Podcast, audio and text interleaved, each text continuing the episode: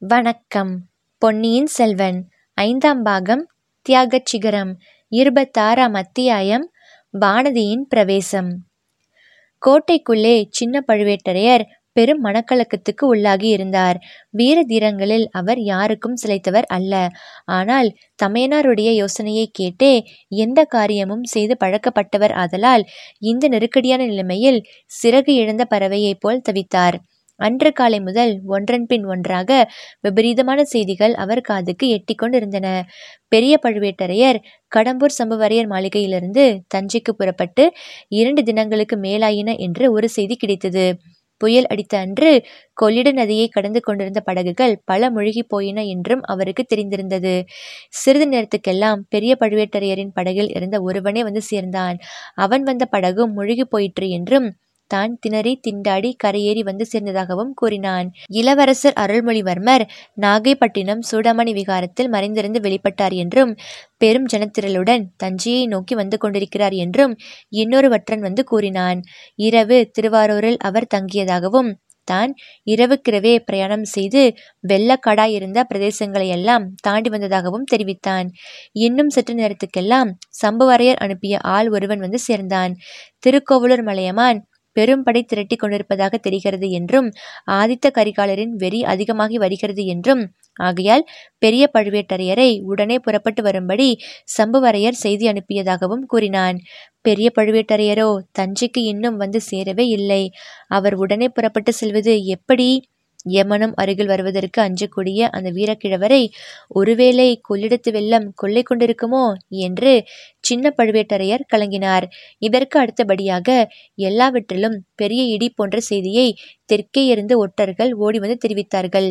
தென் திசையிலிருந்து தஞ்சைக்கு வந்த மூன்று பெரிய சாலைகளிலும் சேனா வீரர்கள் சாரி சாரியாக வந்து கொண்டிருப்பதாகவும் கொடும்பாளூர் பூதி விக்ரமகேசரியும் வருவதாகவும் அவர்கள் கூறினார்கள். இதை கேட்டவுடனேதான் சின்ன பழுவேட்டரையர் கோட்டை கதவுகளை எல்லாம் சாத்திவிடும்படி உத்தரவு போட்டார். உள்ளிருந்து யாரும் வெளியேறுவதையும் வெளியிருந்து உள்ளே வருவதையும் கண்டிப்பாக தடை செய்து விட்டார். வழக்கம் போல் அன்று கோட்டைக்குள் வந்த வேலக்கார படையினரை சக்கரவர்த்தியின் அரண்மனையை சுற்றிலும் காவலுக்கு அமைத்துவிட்டு தம்முடைய சொந்த படை வீரர்களை கோட்டை காவலுக்கு நியமித்தார். இந்த விவரங்களை எல்லாம் சக்கரவர்த்திக்கும் தெரிவித்து விட வேண்டும் என்று எண்ணினார். அதற்கு முன்னால் முதன் மந்திரி அனிருத்தரை கலந்து கொள்ள வேண்டும் என்று விரும்பினார். அனிருத்தரிடம் அவருக்கு அவ்வளவாக நம்பிக்கை கிடையாதுதான் என்றாலும் அச்சமயம் அவர் கோட்டைக்கு வெளியில் இல்லாமல் உள்ளே இருப்பது நல்லது. தம்மை அறியாமல் அவர் எதுவும் செய்ய முடியாதல்லவா? அவரிடம் யோசனை கேட்டுக்கொண்டு காரியங்கள் செய்வதாக பாவனை பண்ணுவதும் நல்லது. பின்னால் ஏதாவது தவறாக போனால் தம்மீது மட்டும் குற்றம் என்று யாரும் பழி சுமத்த முடியாது.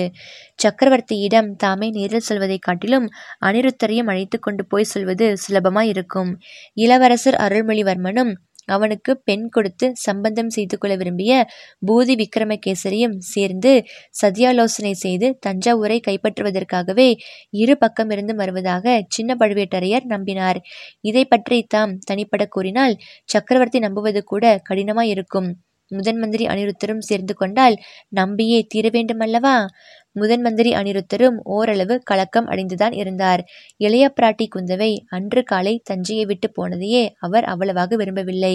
ஈழத்து ராணியும் பூங்குழலியும் காலையில் காணாமற் போனது அவருடைய உள்ளத்தின் அமைதியை ஓரளவு குலைத்திருந்தது. எங்கே போயிருப்பார்கள்? எப்படி போயிருப்பார்கள்? எதற்காக? என்றெல்லாம் எவ்வளவோ சிந்தித்தும் ஒரு முடிவுக்கு வர முடியவில்லை. பூதி விக்ரமகேசரி சைன்யத்துடன் வருகிறார் என்னும் செய்தி அவருக்கு பெரும் கலக்கத்தையே உண்டு பண்ணிவிட்டது. ஆனாலும் இதையெல்லாம் உடனே சக்கரவர்த்தியிடம் தெரிவிக்க வேண்டிய அவசியமில்லை என்று சின்ன பழுவேட்டரையருக்கு அவர் யோசனை சொன்னார். சக்கரவர்த்தியின் மனக்குழப்பம் இன்று அதிகமாகி இருப்பதாக கேள்விப்படுகிறேன். மகாராணியின் அந்தரங்க செய்தி வந்து தெரிவித்துவிட்டு போனாள். இந்த நிலையில் பூதி விக்ரமகேசரியை பற்றி சொன்னால் சக்கரவர்த்தியின் மூளையில் உள்ள இரத்த நாளம் வெடித்து உயிருக்கே கூட ஒருவேளை ஆபத்து உண்டாகிவிடும். ஏற்கனவே தஞ்சை நகரத்தில் சக்கரவர்த்தி காலமாகிவிட்டார் என்ற வதந்தி பரவி இருக்கிறதாம் உண்மையாகவே அப்படி நேர்ந்துவிட்டால் எத்தனை விபரீதம் ஆகும் என்று யோசித்து பாருங்கள். சக்கரவர்த்தியை நீங்களே கொன்றுவிட்டதாக வதந்தி உண்டாகும். உங்கள் விரோதிகளுக்கு மிகவும் சௌகரியமாய் போய்விடும். ஆகையால் பொறுத்து பார்த்து முடிவு செய்யலாம். பூதி விக்ரமகேசரியின் உத்தேசம் இன்னதென்று முதலில் தெரிந்து கொள்ளலாம். பெரிய பழுவேட்டரையரை பற்றியும் பொன்னியின் செல்வரை பற்றியும் அதற்குள் ஏதேனும் நிச்சயமான செய்தி கிடைக்கக்கூடும். அதுவரையில் பொறுமையாக இருங்கள். என்று முதன்மந்திரி அனிருத்தர் கூறியது காலாந்தக கண்டருக்கும் உசித்தமாகவே தோன்றியது. அப்படியானால் சக்கரவர்த்தியிடம் சமயம் பார்த்து சொல்ல வேண்டிய காரியத்தை தங்களிடமே விட்டுவிடுகிறேன். கோட்டை பாதுகாப்பு காரியங்களை நான் கவனிக்கிறேன் என்று சொல்லிவிட்டு சின்ன பழுவேட்டரையர் முதன் மந்திரியிடம் விடைபெற்று கொண்டார். அது முதல் கோட்டை மதில் ஓரமாக சுற்றி வந்து கோட்டை பாதுகாப்புக்கு வேண்டிய முன் ஏற்பாடுகளை செய்து வந்தார். பல நாள் முற்றுகைக்கும் கோட்டையை ஆயத்தமாக செய்ய வேண்டும். கொடும்பாளூர் படைகள் கோட்டை கதவை தகர்த்தும் மதில் மேல் ஏறி குதித்தும் கைப்பற்ற முயன்றால் அந்த முயற்சியை தோற்கடிக்கவும் சித்தமாய் இருக்க வேண்டும். இதன் பொருட்டு அவருக்கு நம்பிக்கையான வீரர்களை ஆங்காங்கே நிறுத்தி வைக்க வேண்டும்.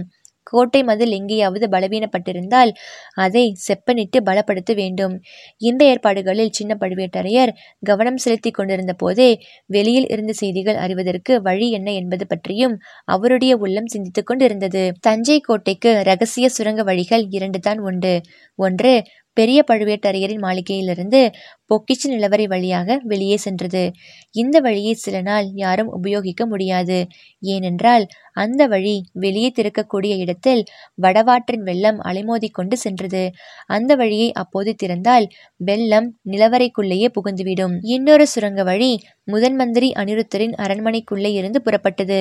ஆனால் அதன் வழியாக சின்ன பழுவேட்டரையர் அறியாமல் யாரும் வெளியே போகவோ உள்ளே வரவோ முடியாது. அந்த வழி கோட்டை சுவரை கடந்து செல்லும் இடத்தில் சின்ன பழுவேட்டரையரின் காவல் இருந்தது. இரவு இரண்டாம் ஜாமத்துக்கு மேல் அந்த சுரங்க வழியாக வெளியே அந்தரங்கமான ஆட்கள் அனுப்ப வேண்டும் என்று சின்ன பழுவேட்டரையர் எண்ணமிட்டு கொண்டிருந்தார். கடம்பூருக்கும் பழையாறைக்கும் ஆட்கள் அனுப்பி பெரிய பழுவேட்டரையரை பற்றியும் பொன்னியின் செல்வரை பற்றியும் நிச்சயமான தகவல் அறிந்து வரச் செய்ய வேண்டும். இம்மாதிரி காலாந்தக கண்டர் முடிவு செய்திருந்த சமயத்திலேதான் ஒரு வீரன் விரைந்து வந்து வடக்கு வாசலில் ஒரு யானை மேல் இரு பெண்கள் வந்திருப்பதை பற்றியும் அவர்களுக்காக கதவை திறக்கும்படி யானை பாகன் கூவுவதை பற்றியும் தெரிவித்தான். வந்திருக்கும் பெண்களில் ஒருத்தி வானதி என்று தெரிந்ததும் சின்ன பழுவேட்டரையர் பெரிதும் ஆச்சரியம் அடைந்தார். வானதியின் பெரியப்பன் சைன்யத்துடன் வந்து கோட்டையை சுற்றி முற்றுகையிட்டிருக்கும் போது அந்த பெண் கோட்டைக்குள் தன்னை விடும்படி கேட்பதற்கு எவ்வளவு துணிச்சல் வேண்டும்? முதலில் கண்டிப்பாக கதவை திறக்க முடியாது என்று சொல்லிவிட வேண்டும் என்று எண்ணினார். வடக்கு கோட்டை வாசலுக்கு போய் சேர்வதற்குள் அவருடைய எண்ணம் மாறிவிட்டது. கேவலம் ஒரு சிறு பெண்ணுக்கு பயந்து கோட்டை கதவை திறக்க மறுப்பதா? இது என் வீர தீரத்துக்கு இழுக்க ஆகாதா? என்று எண்ணினார். அப்படி எதற்காக அந்த பெண் கோட்டைக்குள் வர விரும்புகிறாள் என்பதை அறிந்து கொள்ளவும் அவருக்கு ஆவல் உண்டாயிற்று. கோட்டை வாசலின் மேல் மாடியில் ஏறி நின்று பார்த்தார். யானை மீது யானை பாகனை தவிர இரு பெண்கள்தான் இருந்தார்கள் என்பது நன்றாக தெரிந்தது. அவர்களில் ஒருத்தி வானதிதான் என்பதையும் தெரிந்து கொண்டார். அச்சமயம் கொடும்பாளூர் பெரிய வேளார் அவர்களுடன் பேசிக்கொண்டிருந்தார். அந்த சம்பாஷணையில் ஒரு பகுதியும் அவர் காதில் விழுந்தது. பெரிய வேளார் வானதியை கோட்டைக்குள் போக வேண்டாம் என்று சொல்வதையும் வானதி அதை மறுத்து உள்ளே போவேன் என்று பிடிவாதம் பிடிப்பதையும் அறிந்து கொண்டார்.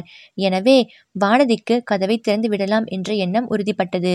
பெரிய வேளார் அப்பால் அகன்று சென்றதும் யானை மேலும் சில அடிகள் எடுத்து வைத்து அகழி ஓரத்தில் வந்து நிற்பதை கண்டார். யானை பாகன் கொம்பை எடுத்து ஊதிவிட்டு முன் போலவே கொடும்பாளூர் இளவரசிக்கு கோட்டை கதவை திறந்து விடுங்கள். பெரிய பழுவேட்டரையரிடமிருந்து சின்ன பழுவேட்டரையருக்கும் இளைய பிராட்டியிடமிருந்து சக்கரவர்த்திக்கும் செய்தி கொண்டு வரும் வானதி தேவிக்கு உடனே வழிவிடுங்கள் என்று கூவினான். இதை கேட்டதும் சின்ன பழுவேட்டரையரின் மனதில் கொஞ்ச நஞ்சமிருந்த சந்தேகமும் தயக்கமும் நீங்கிவிட்டன. பெரிய பழுவேட்டரையர் வானதியின் மூலமாக தமக்கு செய்தி அனுப்புவது விசித்திரமானதுதான். இதில் ஏதாவது சூழ்ச்சியோ தந்திரமோ இருக்கக்கூடும். இருந்தால் அதை தம்மால் கண்டுபிடிக்க முடியாதா? இந்த சிறு பெண் தம்மை ஏமாற்றிவிட்டு தப்பி பிழைக்க முடியுமா? பார்த்து கொள்ளலாம். யானைப்பாகன் ஊதிய கொம்பின் முழக்கத்துக்கு பதில் முழக்கம் கோட்டை வாசல் மேல் மாடியிலிருந்து கேட்டது. தீவர்த்தி வெளிச்சம் தெரிந்தது.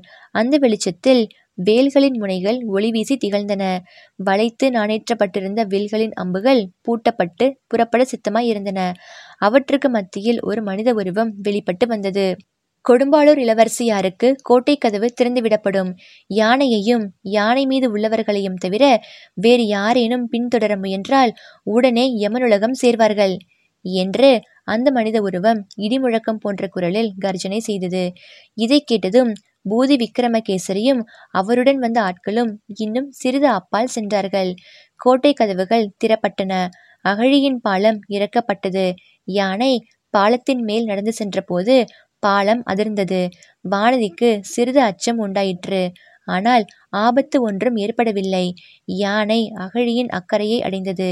திறந்திருந்த கதவுகளின் வழியாக கோட்டைக்குள் பிரவேசித்தது. மறு நிமிடமே பாலம் மறுபடியும் தூக்கப்பட்டது. கோட்டை வாசற் கதவுகளும் சாத்தப்பட்டன. வானதி ஏறியிருந்த யானைக்கு அருகில் சின்ன பழுவேட்டரையரின் யானை வந்து நின்றது. இளவரசி வரவேண்டும் வரவேண்டும். தங்கள் பெரிய தந்தை தடுத்தும் கேளாமல் தாங்கள் என் விருந்தாளியாக வர இசைந்தது பற்றி மிக்க மகிழ்ச்சி அடைந்தேன். தங்களுக்கு இங்கே எந்த விதமான தீங்கினும் நேருமோ என்று அஞ்ச வேண்டாம் என்று சின்ன பழுவேட்டரையர் கம்பீரமான குரலில் கூறினார். ஐயா எனக்கு அத்தகைய அச்சம் சிறிதும் இல்லை. நான் சொல்ல வந்த செய்திகளை சொன்ன பிறகு என்னை தங்கள் பாதாளச்சிறையில் அடைத்தாலும் கவலை இல்லை என்றாள் வானதி.